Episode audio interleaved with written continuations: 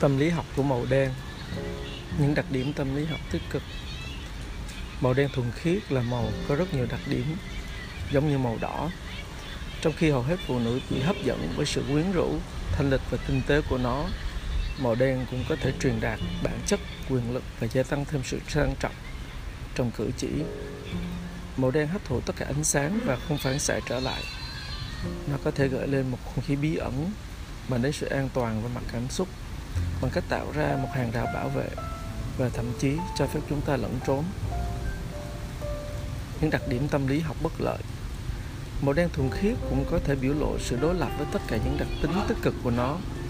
Về nhược điểm, nó có thể được coi là sự đe dọa và đáng sợ, lạnh lùng, không thể tiếp cận và quá nghiêm trọng. Màu đen có thể khiến ta cảm thấy ngột ngạt và nảy sinh cảm giác nặng nề và áp bức.